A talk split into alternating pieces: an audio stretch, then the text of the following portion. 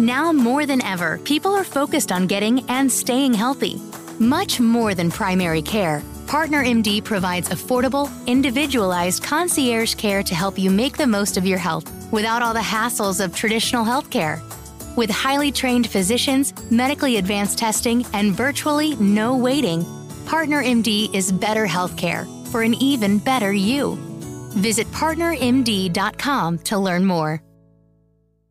For confidence in your financial plan, look for a CFP professional. When your financial advisor earns the CFP certification, it means he or she is trained to provide ethical financial planning across a holistic range of topics, from retirement and investing to taxes and estate planning, all in your best interest. So, with a CFP professional, you'll feel confident in your financial plan today and tomorrow. Three letters do make a difference. Visit letsmakeaplan.org to find your CFP professional.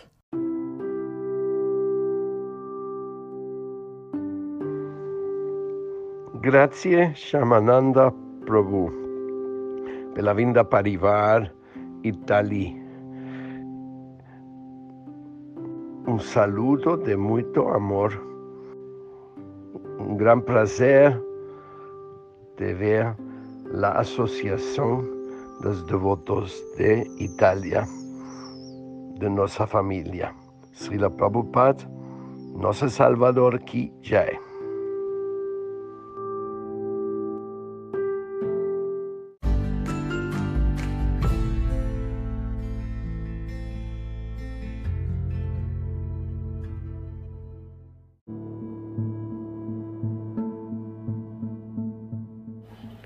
Hare Krishna.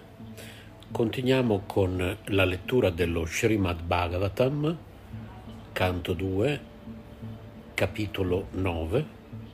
Oggi leggiamo il verso 43. Vedendo che Brahma, suo padre, il capostipite di tutto l'universo, era pienamente soddisfatto di lui, il grande saggio Narada gli rivolse domande dettagliate.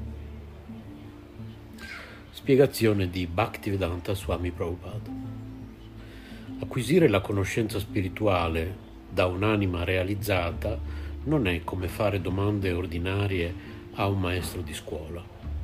Gli insegnanti di oggi sono funzionari pagati per trasmettere particolari nozioni, ma il maestro spirituale non riceve un salario e non può insegnare niente senza essere autorizzato. La Bhagavad Gita 4.34 indica il sistema da seguire per poter comprendere la conoscenza trascendentale. Come fu insegnato ad Arjuna, la conoscenza trascendentale si riceve mediante la sottomissione, le domande pertinenti e il servizio offerto a un'anima realizzata ricevere la conoscenza trascendentale non è come scambiare del denaro. Bisogna servire il maestro spirituale e soddisfarlo, come fece Brahmaji, che avendo saputo soddisfare pienamente il Signore, ricevette da lui la conoscenza trascendentale. Soddisfare il maestro spirituale è il segreto per assimilare la conoscenza trascendentale non è possibile comprendere questa conoscenza diventando eruditi in grammatica. I Veda dichiarano Svetupanishad 6, 23. La conoscenza trascendentale è automaticamente rivelata solo a colui che ha una devozione incrollabile per il Signore e per il Maestro spirituale la relazione che unisce il discepolo al maestro spirituale è eterna. Il discepolo di oggi sarà il maestro spirituale di domani. Ma una persona non può essere riconosciuta come maestro spirituale autentico se non si è mostrata perfettamente sottomessa al proprio maestro spirituale. Brahmaji ricevette la vera conoscenza in quanto discepolo del Signore Supremo e la trasmise a Narada, il suo amato discepolo.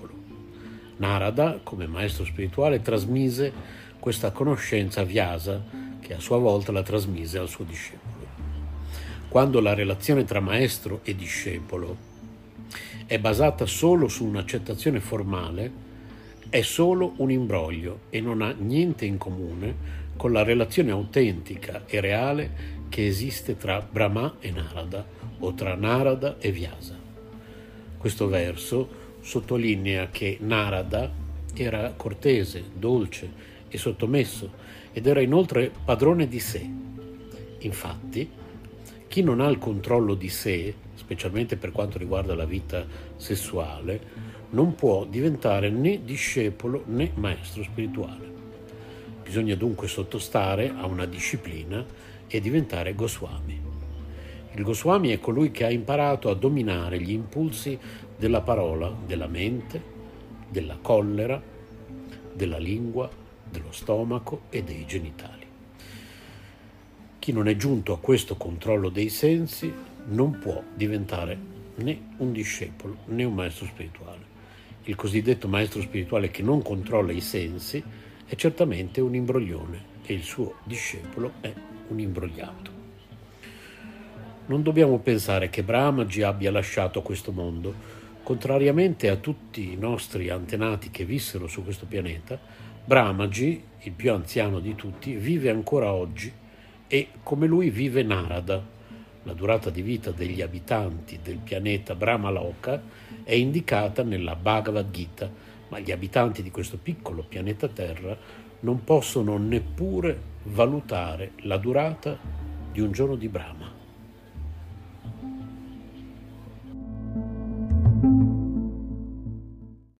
Radhe राधे राधे Govind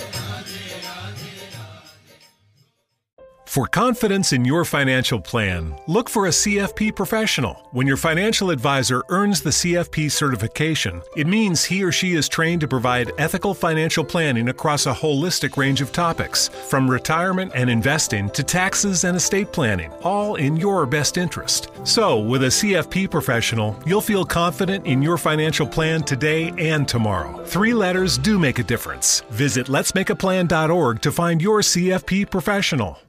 It's official, summer is almost here. The sun is getting brighter, the days are getting longer, and your yard is ready for some love. Make sure your flower beds and bushes can handle the heat with special savings on Earthgrow mulch. Keep the sun off your soil and water in the ground, plus add a fun pop of color that will last up to 12 months. Hurry in.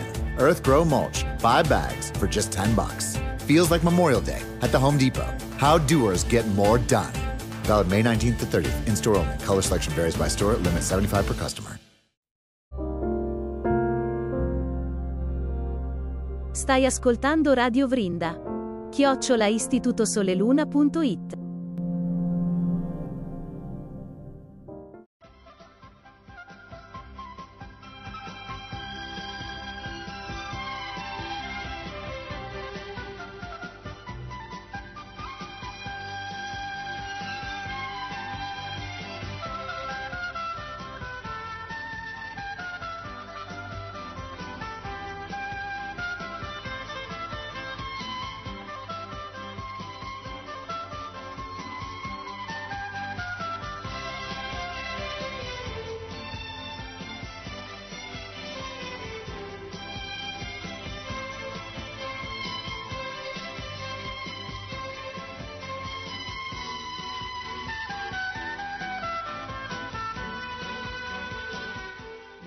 Saluti a tutti, questo è KC.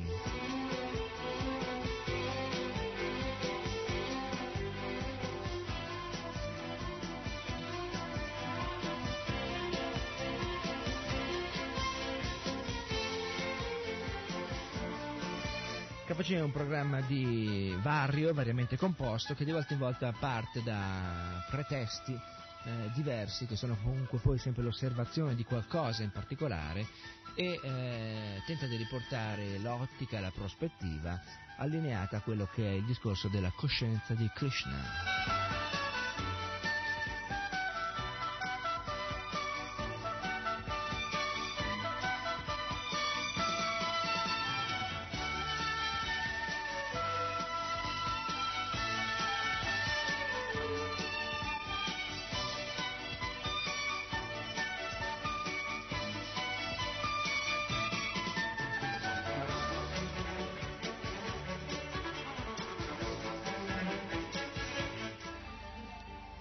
Cominciamo a parlare della natura oggi, partiamo da qui, dalla natura. eh? La natura, tutti sulla natura hanno eh, qualcosa da dire. In genere l'approccio con la natura è di carattere sentimentale, la natura appare, anche se ha degli aspetti a volte terrificanti, duri, eh, difficili, appare così nel cuore, nella mente, nella memoria della gente come qualcosa eh, di bello di sognante, di comunque senz'altro affascinante. La natura.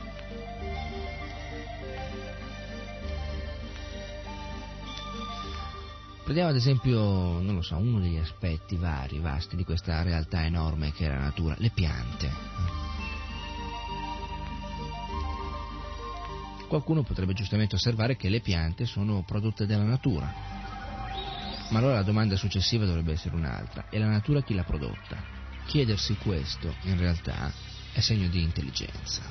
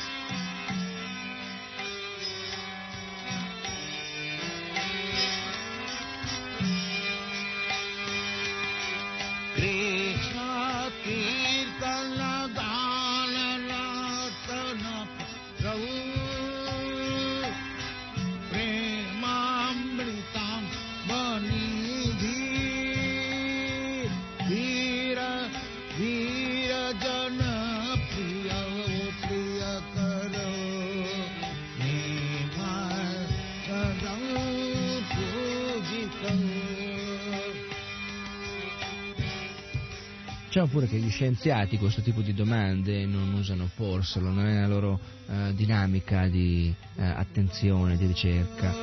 Uno scienziato difficilmente si domanda la natura chi l'ha prodotta. La studia, la osserva, cerca di capire le dinamiche, le complesse interazioni, ma cosa ci stia dietro veramente alla natura difficilmente se lo domanda.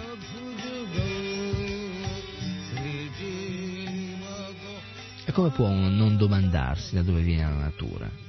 Quando si parla di natura ci si dovrebbe domandare la natura di chi, non dire la natura. Noi eh, lo facciamo sempre, lo facciamo spesso. Quando io parlo della mia natura e tu parli della tua natura, si esprime questo fatto, la natura di chi.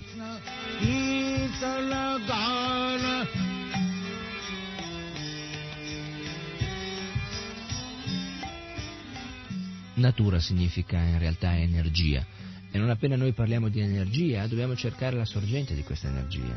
È così. Noi possiamo considerare qualunque tipo di energia e vediamo che ogni tipo di energia ha una sua sorgente che è identificabile. O perlomeno magari a noi può riuscire difficile identificare questa sorgente, ma è evidente che questa sorgente da qualche parte c'è, ci deve essere.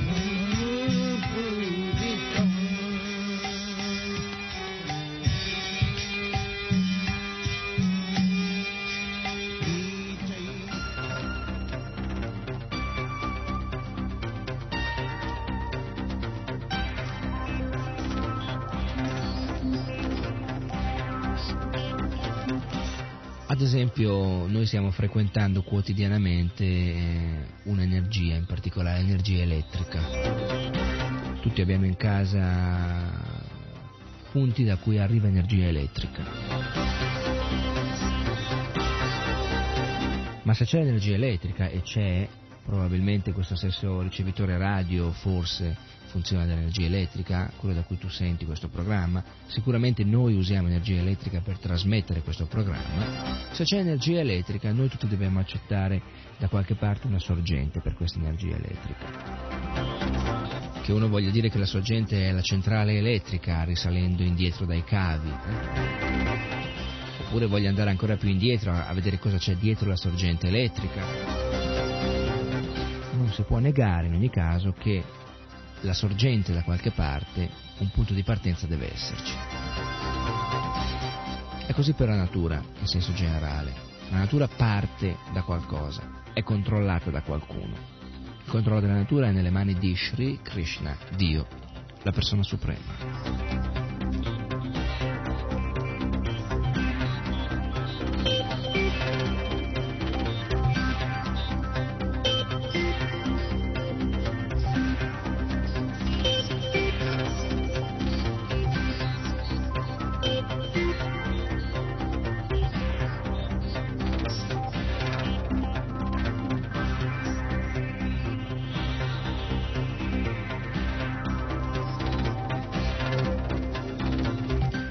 Vediamo la geologia, ad esempio. Cos'è la geologia? C'è della gente che studia eh, la Terra.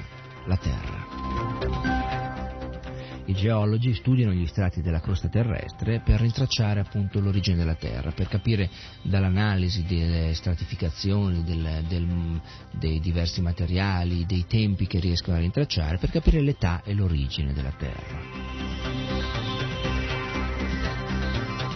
Eppure questi strati, che vengono considerati come oggetto di analisi dai geologi, vengono creati e distrutti ogni istante praticamente, si rinnovano, sono diversi. Sono così adesso, in questo preciso istante, fra mezz'ora saranno differenti. Magari non grossolanamente differenti, ma diversi.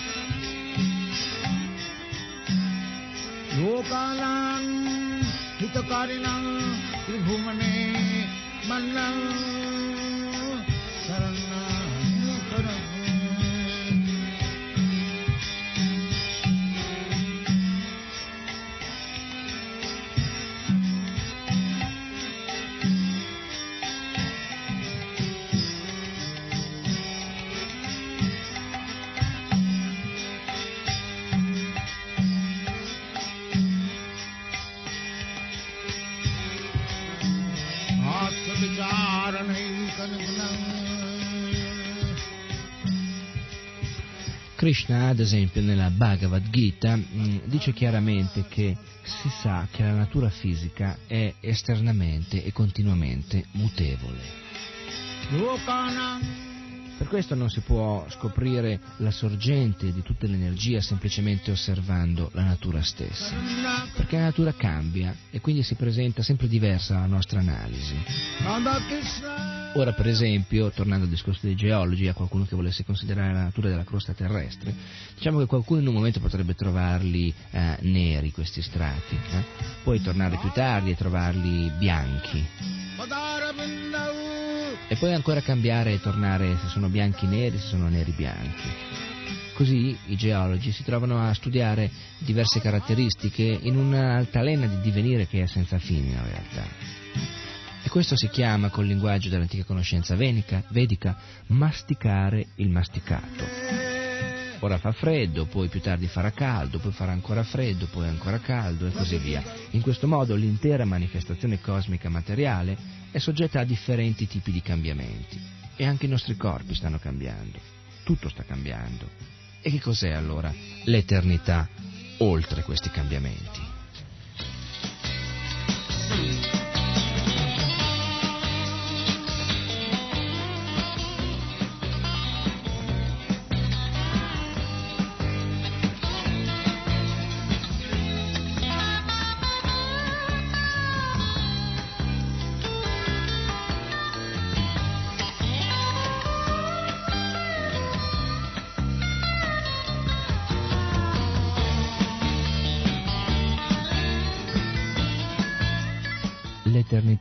Oltre i cambiamenti. Che cos'è?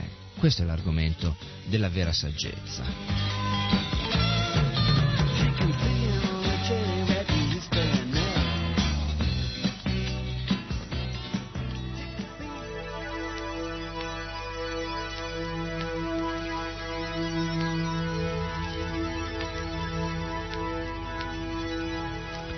l'eternità che è dietro questi cambiamenti, è proprio quello che gli scienziati non sono ancora riusciti a trovare. Ed è questo che eh, genera l'insoddisfazione che spinge eh, la ricerca scientifica. In realtà senza questa risposta, che è la risposta fondamentale, quella che poi può proiettare tante differenti piccole risposte parziali, non c'è risposta. E se non c'è risposta non c'è spiegazione, non c'è comprensione, non c'è in una parola conoscenza.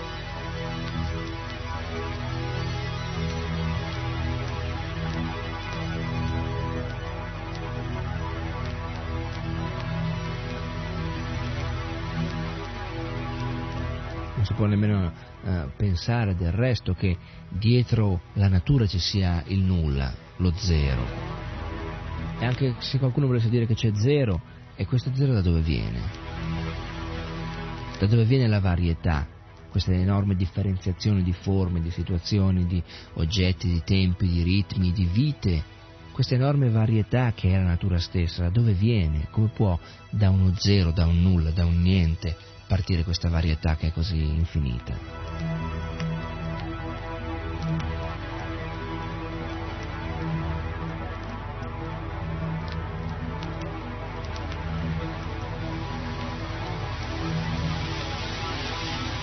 I Veda hanno un punto di vista preciso, i Veda eh, concludono che le varietà sono eterne, mentre le varietà, quelle che cambiano, cangianti, temporanee, che sono l'oggetto dello studio degli scienziati nel mondo materiale, quelle sono temporanee.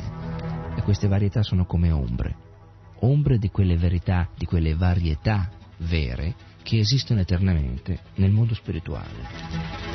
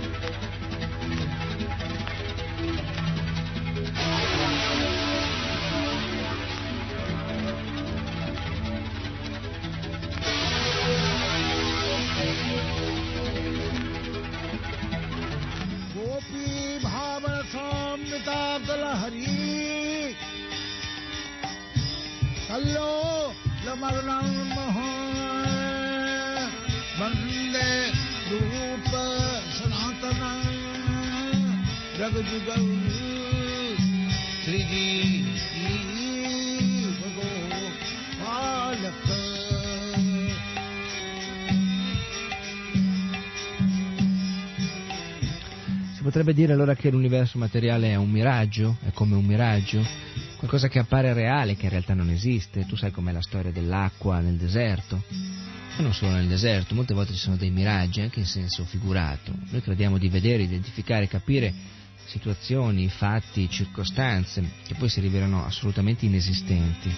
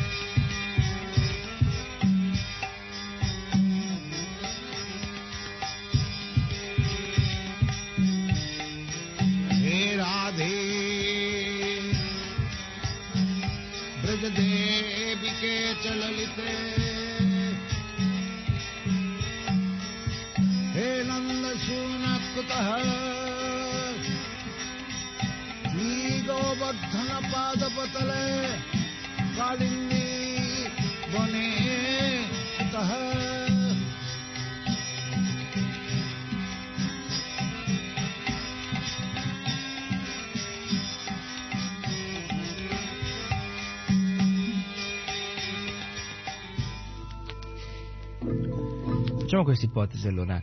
Eh, diciamo che eh, nel deserto um, io penso di vedere l'acqua, dove in realtà acqua non c'è. Sarebbe un'illusione, è chiaro. L'acqua esiste da qualche parte, ma non nel miraggio. Non è quella che vedo, quella che vedo non c'è, esiste da qualche altra parte. Allo stesso modo, in accordo all'antica conoscenza vedica, questa enorme varietà di situazioni, anche affascinanti, come è affascinante l'acqua nel deserto quando tu hai sete e stai cercandola, questa infinita varietà di situazioni affascinanti che sono eh, l'oggetto della proposta eh, accattivante dell'energia materiale, del mondo materiale, sono come miraggi. Noi abbiamo tante possibili ipotesi di soddisfazione, di felicità, di godimento, di gratificazione, che sono così diversi obiettivi che di volta in volta si presentano davanti a noi, nostre, davanti alle nostre scelte, eh, in quella che è la nostra esperienza nel mondo materiale, e a cosa miriamo? Facendo scelte cosa teniamo presente nella nostra scelta, qual è il punto che ci eh, decide a favore di una scelta piuttosto che di un'altra. Quello che noi cerchiamo come la risultanza di queste scelte, la soddisfazione, la felicità, il godimento, l'essere felici.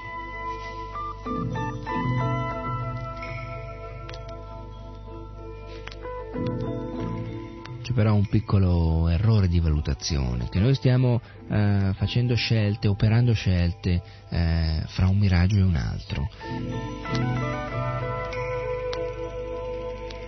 Stiamo praticamente cercando la felicità nel posto sbagliato. Siamo come animali che nel deserto corrono dietro all'acqua di un miraggio per morire di sete prima o poi, perché l'acqua continua a allontanarsi e il miraggio continua a essere illusorio, non reale, non esistente.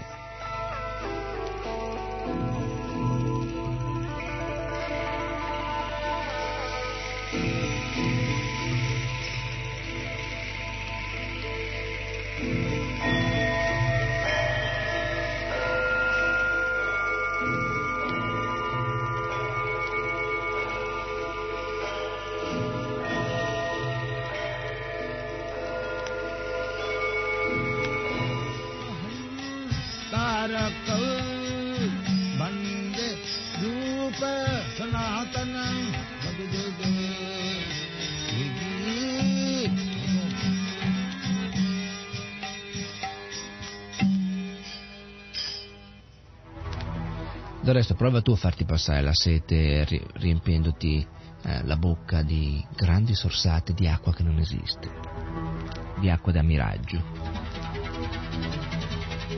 Non passa la sete, non può passare perché non c'è acqua, in realtà. Allo stesso modo, noi cerchiamo di creare molte cose per soddisfare la nostra sete di felicità, le inseguiamo continuamente queste occasioni che dovrebbero portarci prima o poi, un giorno o l'altro, un momento o l'altro, questa felicità. Però siamo frustrati continuamente perché l'esistenza materiale è illusoria, è un miraggio. E allora vera intelligenza in queste circostanze significa domandare e domandarsi dov'è la realtà, dov'è la sostanza eterna oltre l'illusione, dov'è la realtà oltre il miraggio, cos'è effimero, cos'è reale noi possiamo scoprirlo. Solo se sapremo scoprirlo potremo sperimentare quello che è il vero godimento, la vera soddisfazione, quella che si può chiamare senza ombra di dubbio, finalmente, felicità.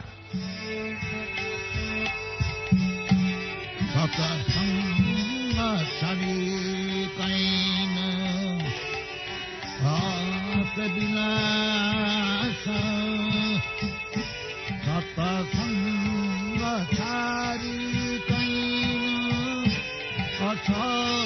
विलास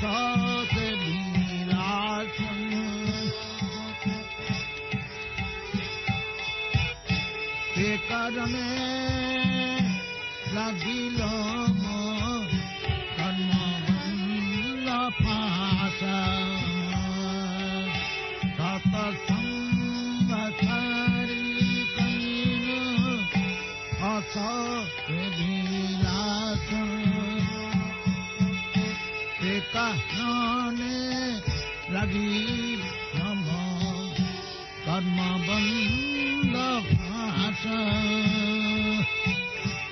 तत सङ्ग छारी can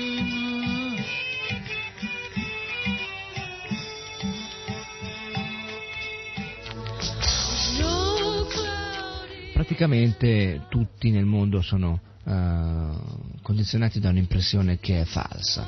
Questa impressione è che la vita arrivi dalla materia, venga dalla materia, nasca dalla materia. Noi non possiamo permettere davvero che questa teoria, che è sciocca quanto imprecisa, rimanga inconfutata.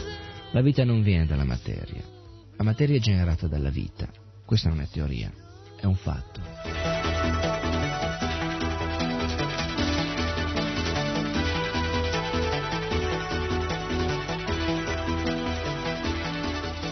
Diciamo quindi che parte, gran parte della scienza moderna si basa su una teoria incorretta, scorretta. Per questo tutti i suoi calcoli e le conclusioni cui deriva alla fine, partendo da un elemento di base di partenza che non è preciso, sono anche imprecisi, sbagliati. E a causa di questo la gente soffre. Quando molte di queste tante teorie che sono scorrette, imprecise, ingiuste, verranno finalmente rettificate, ci sarà spazio per molta gente per essere felice. Dobbiamo sconfiggere certa scienza, certi scienziati. Molti di loro stanno facendo più o meno consciamente del loro meglio per portare alla rovina questa società.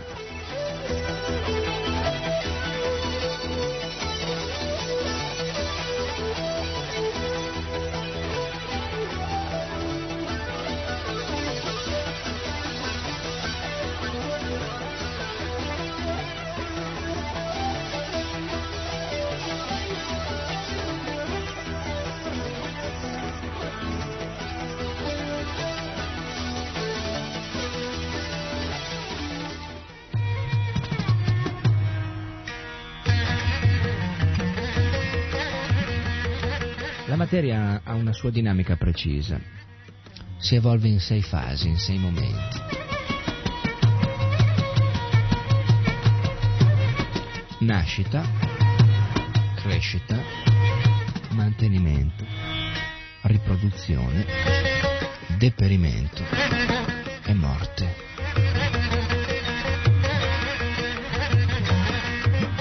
Rivediamola ancora questa sequenza, rivediamola insieme.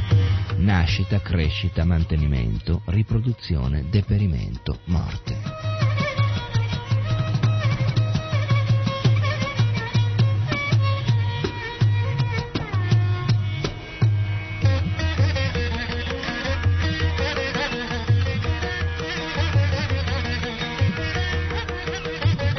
Però quella che è la vita dentro la materia, quello che fa la materia viva, animata, l'anima spirituale appunto, è eterna. È eterna e passa attraverso questi cambiamenti. E la vita sembra, semplicemente sembra che si stia sviluppando, che stia decadendo, ma in realtà sta semplicemente passando attraverso queste sei fasi fino a che il corpo materiale non può più essere mantenuto. Quando il corpo materiale non può più essere mantenuto, quando non funziona più, quando è vecchio, quando è usato, quando non è conveniente viaggiarci dentro più, come può capitare a volte viaggiando in automobile, che l'automobile si guasti, abbia un incidente, smetta di funzionare, a quel punto non è più conveniente restarci dentro, noi tutti apriamo la portiera, usciamo, andiamo avanti, cerchiamo un modo forse per riparare o in ogni caso per continuare il nostro viaggio, perché il veicolo che doveva portarci in giro non è più in grado di farlo.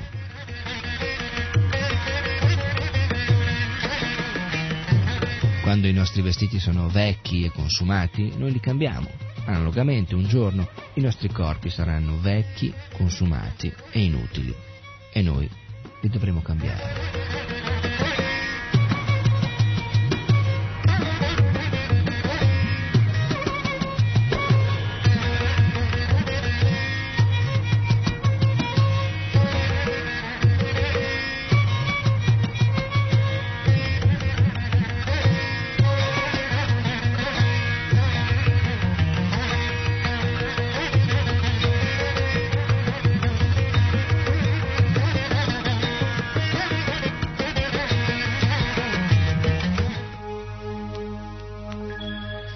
Krishna nella Bhagavad Gita dice che l'anima incarnata continuamente passa in questo corpo, da bimbo a giovane a vecchio, attraverso diverse fasi.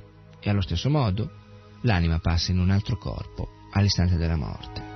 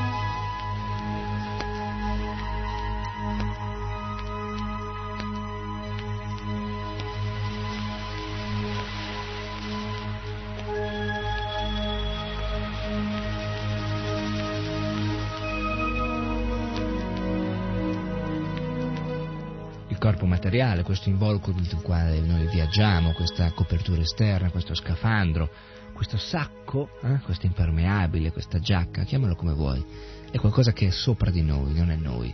Tu non hai dubbi a dire che la tua giacca a vento, oppure la tua maglietta, oppure eh, le tue scarpe quando le indossi, eh, sono qualcosa sopra di te, non sono te, non sono nemmeno parte di te, sono sopra di te. Ecco, così è per il corpo. Il corpo è sopra. Noi non abbiamo un'anima dentro, noi siamo l'anima e fuori abbiamo un corpo. Questo corpo materiale è destinato a finire, a perire, però la vita dentro il corpo è nitya, eterna.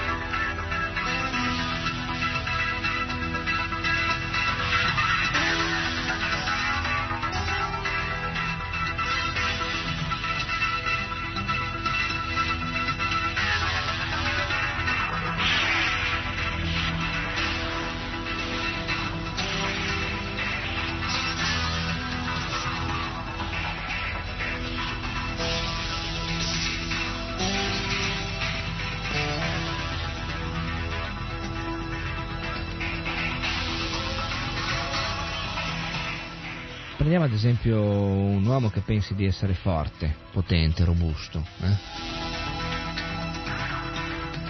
Perché lui è forte? Perché è possente. Puoi trovare molte giustificazioni, tentare molte spiegazioni. Uno può pensare che è forte perché è sano, perché segue una giusta dieta, perché è fortunato, perché è abile, perché fa ginnastica, fa sport perché vive in un certo modo piuttosto che in un altro. In realtà la causa unica di questa sua forza è il in quel perché vive, perché c'è in lui una scintilla di vita che è spirituale.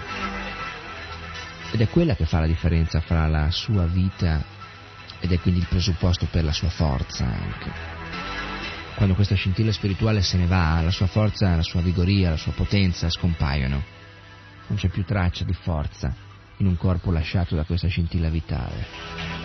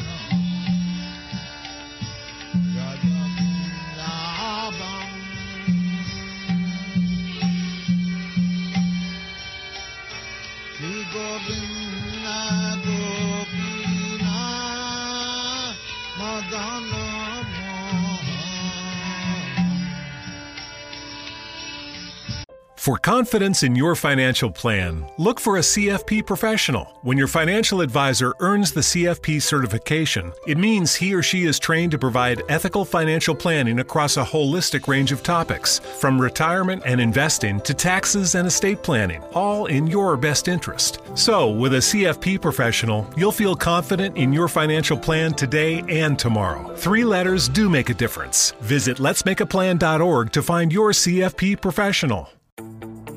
It's beginning to feel a lot like summer, and the Home Depot has savings on everything you need to get it started this Memorial Day.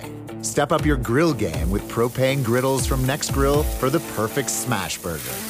Then feast with your friends and family around a new patio set from Hampton Bay. However, you plan to kick off summer, the Home Depot has savings on everything you need to do it right. Feels like Memorial Day at the Home Depot. How doers get more done.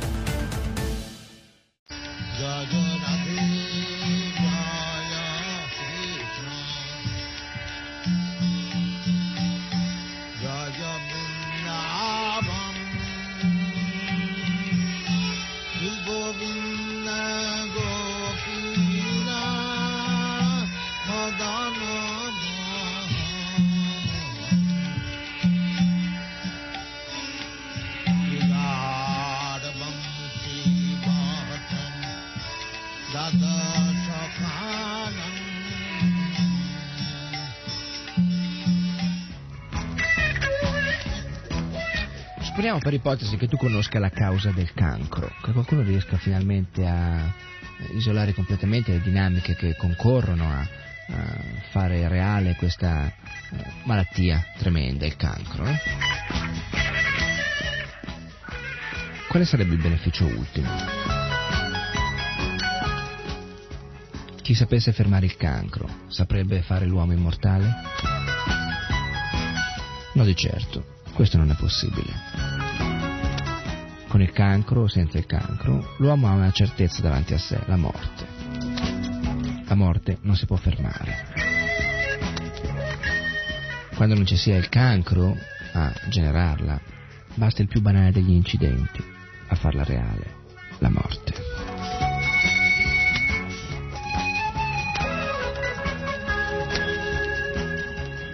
Diciamo allora che una finalità sensata, reale, forse eh, che chiede una priorità, la più importante, una direzione verso la quale indirizzare la ricerca, se c'è da ricercare nel campo della scienza e della conoscenza, dovrebbe essere diretta verso l'arresto della morte. Cosa ne pensi? La scienza che si occupa dell'arresto della morte è la coscienza di Krishna.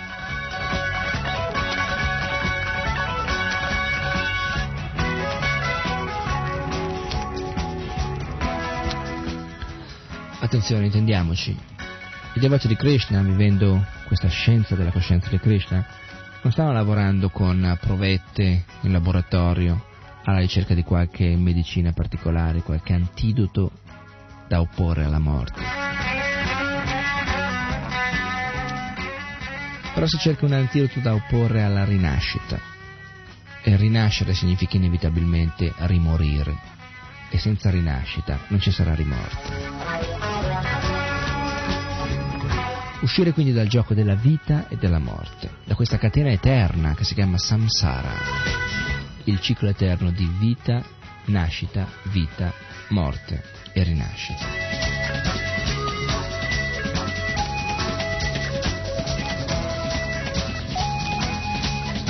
Scoprire qualche malattia che sappia arrestare qualche particolare, eh, cioè scusate, scoprire qualche medicina che sappia arrestare qualche particolare malattia, può essere un successo anche, un successo parziale comunque. Il successo generale, finale, che comprende tutti i piccoli successi parziali, è quando noi si riesca a trovare un antidoto contro tutte, tutte le malattie.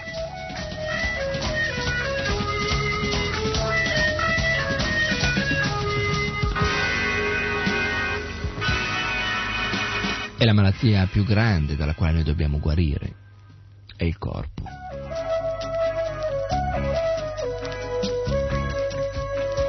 Che è qualcosa di anomalo rispetto alla nostra natura. Noi non siamo questo corpo, noi siamo esseri spirituali eterni. E questo scorpo, nella migliore delle ipotesi, inevitabilmente, prima o poi, realizzeremo che ci sta stretto. Perché ci sta stretto, perché è limitante, perché limita, è un limite.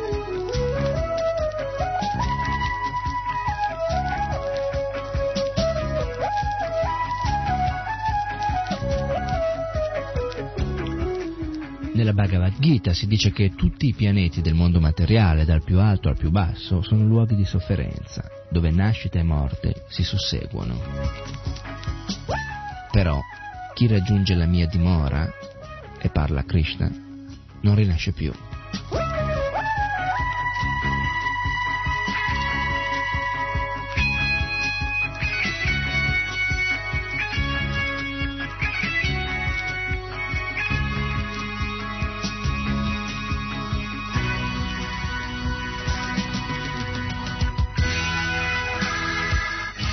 Problema vero è quello della nascita, della crescita, della vecchiaia, della malattia e della morte.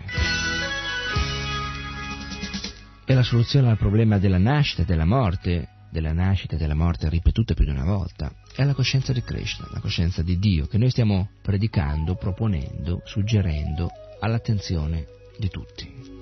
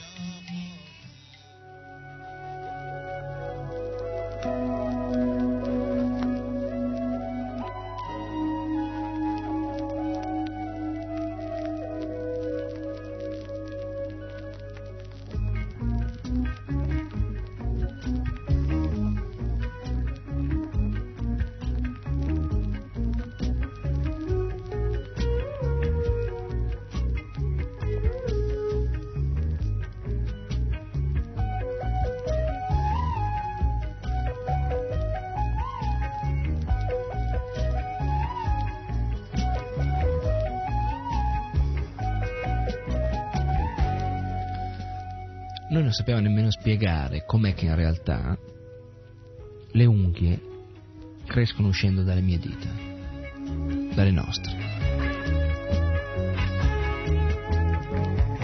Il come, il perché,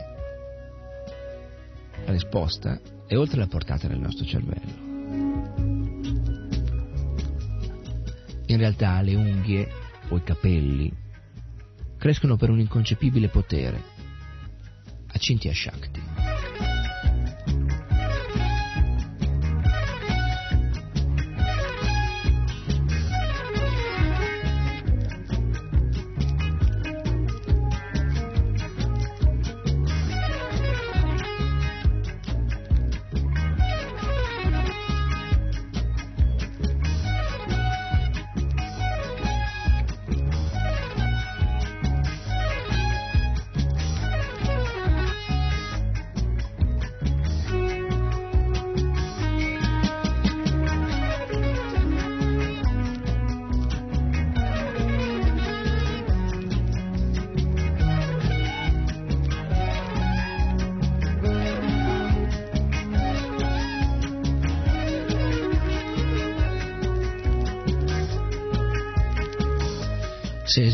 Potere, del potere cosiddetto mistico in un uomo, questa forza inconcepibile che in realtà muove la crescita, che dire della forza del potere che dovrà esistere in Dio?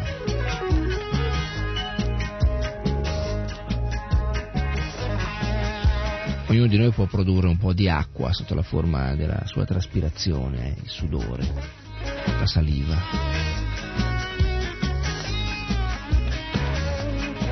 Dio però può produrre i mari. E l'analisi di una goccia di acqua del mare dà esattamente l'analisi qualitativa di tutto il mare, senza errori la qualità del mare contenuta in una piccola quantità d'acqua, in una goccia sola.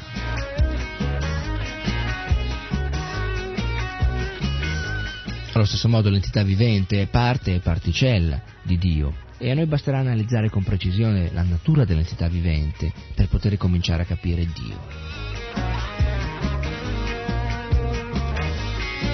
In Dio c'è un grande potere mistico. Il potere mistico di Dio agisce rapidamente, esattamente come un meccanismo eh, sofisticato. Sono macchine che hanno sviluppato tecnologie eh, così sofisticate da poterne permettere il funzionamento in maniera pressoché automatica, semplicemente spingendo un bottone, uno solo, quello che dà la corrente elettrica.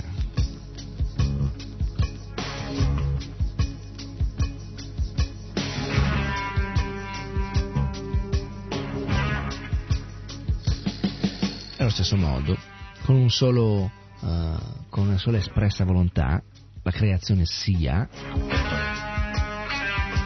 ci fu la creazione. Dio esprime questa forza, questo potere. Dio ha poteri così meravigliosi che semplicemente attraverso il suo ordine la creazione prende luogo.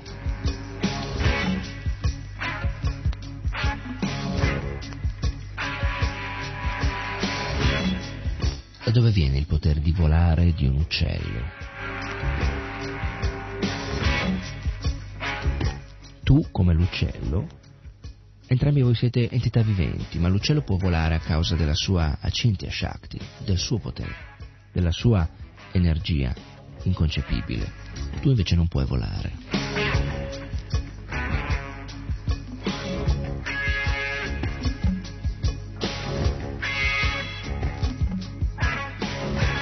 Nelle entità viventi esistono diversi tipi di poteri mistici. La mucca, ad esempio, mangia erba e produce latte. Puoi farlo tu?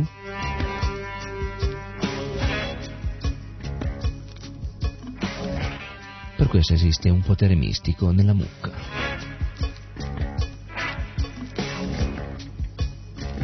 La mucca mangia l'erba e la trasforma in latte.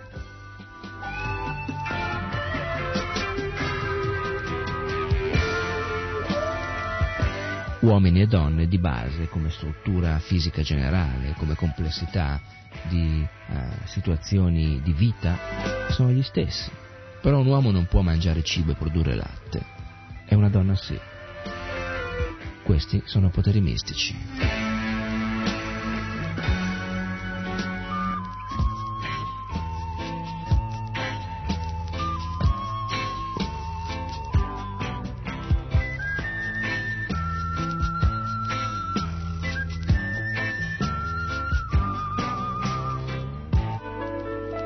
Certo che poi gli scienziati potrebbero dirla a modo loro, dicendo che ci sono differenti enzimi o prodotti chimici dentro differenti tipi di corpi e che questo è il motivo per cui la mucca, ad esempio, produce latte.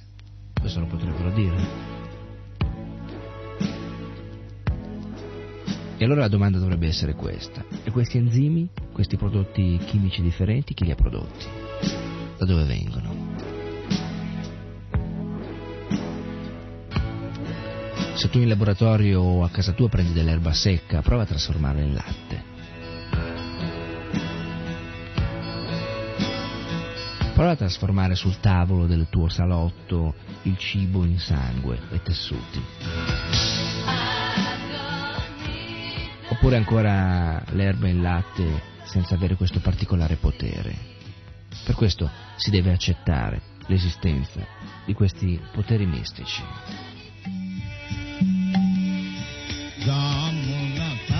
Bye-bye.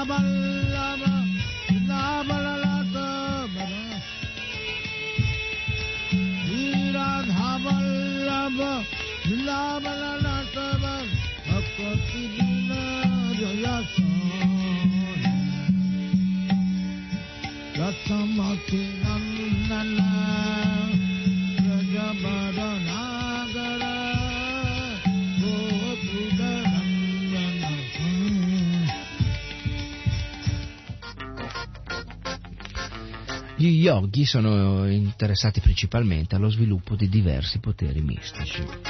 Uno yogi ad esempio può camminare sull'acqua senza affondare. Abbiamo già sentito questa storia di qualcuno che camminava sulle acque.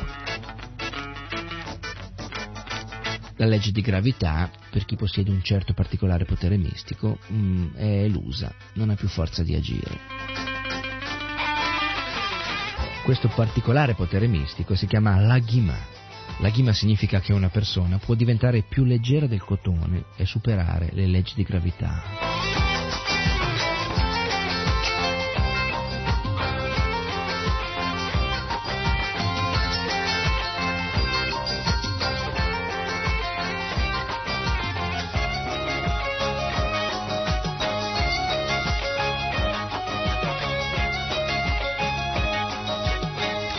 Gente che sa nuotare e gente che non sa nuotare.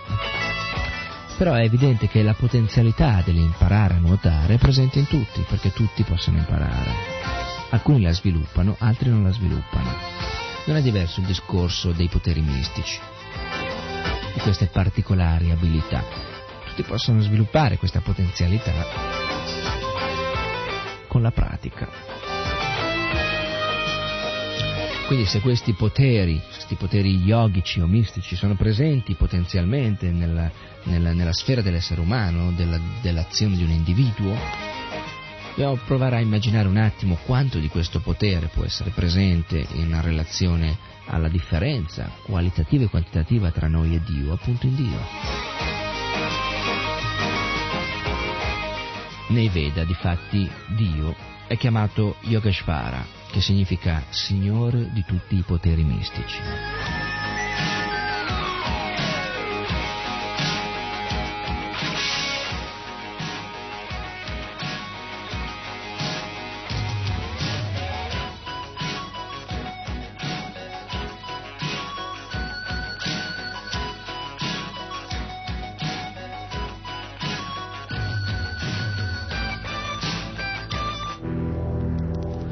Esistono principalmente otto tipi di poteri mistici.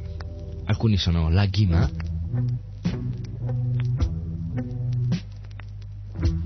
l'abbiamo visto, diventare più leggeri di una piuma. Altri sono Mahima, con i quali si può diventare più grandi di una montagna. Altri ancora Prapti, un potere che rende capace di catturare qualsiasi cosa si desideri. Un altro ancora è Hishitva, con cui una persona può completamente sottomettere e controllare un altro essere.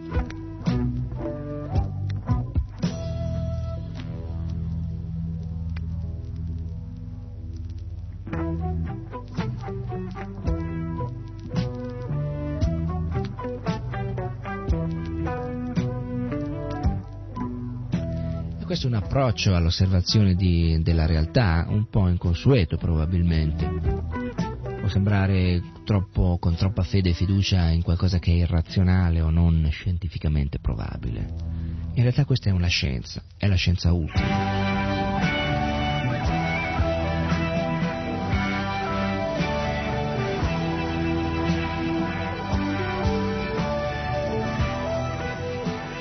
Ed un vero scienziato deve cercare la causa ultima, o prima, originale, deve tentare delle analisi definitive, finali, non le analisi sui particolari di un processo in movimento. In realtà, fino a che noi non si sappia trovare la sorgente ultima o prima, noi non possiamo dire di praticare una vera scienza. Comprendere il misticismo significa sapere che ogni giorno, ad esempio, il nostro corpo sta morendo. L'uomo comune non pensa di solito che sta morendo, pensa che sta vivendo. Eppure l'unica cosa certa dal primo istante della nostra nascita è che progressivamente, momento dopo momento, ci avviciniamo all'istante della morte.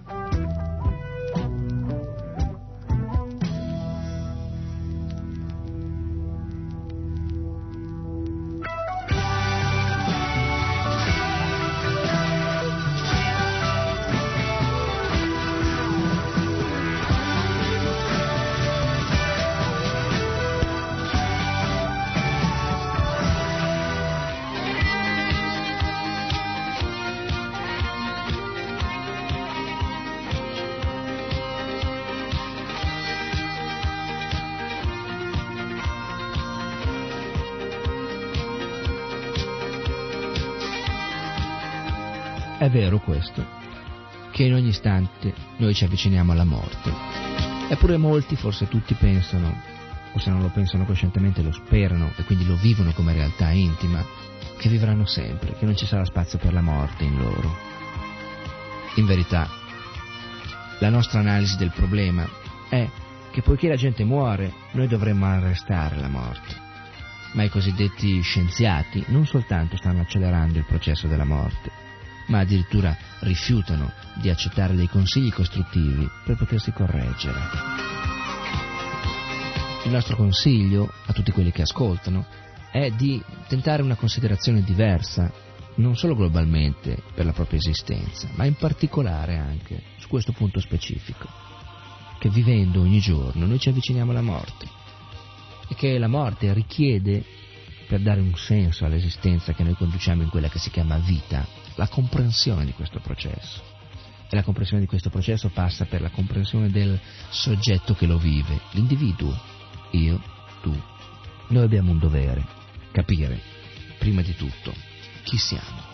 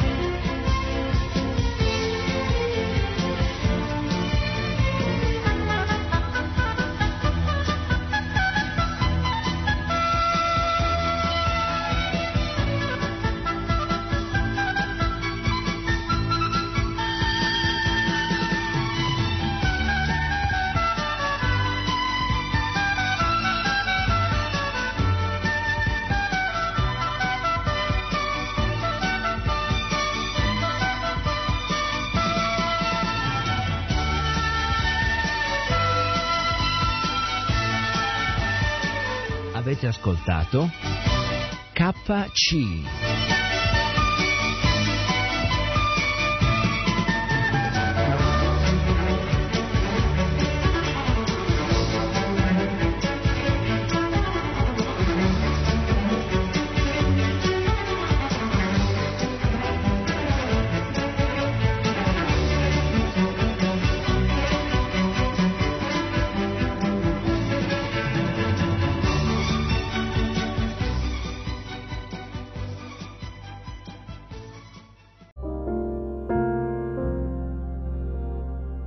Stai ascoltando Radio Vrinda. Chiocciola istitutosoleluna.it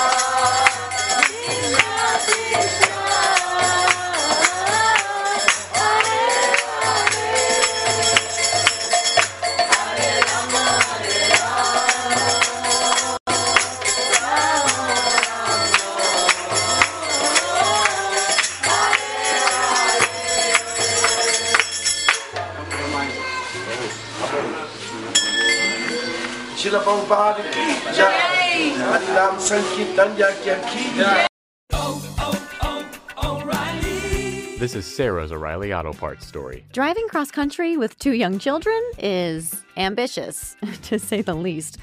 Then our check engine light came on. We pulled into O'Reilly Auto Parts and they tested it. Turned out it was a faulty sensor. They referred us to a great mechanic just down the street, and we were back on the road in no time. Auto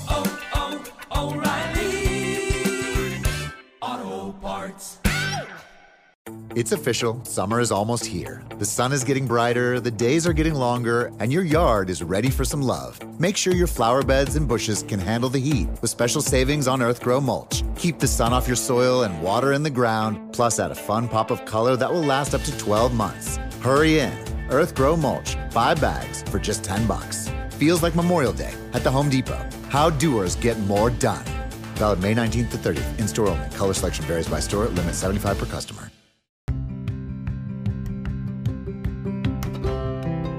Sei all'ascolto di K Radio, un'emozione nuova. Dal passato un nuovo presente. K Radio Bologna chiocciolagmail.com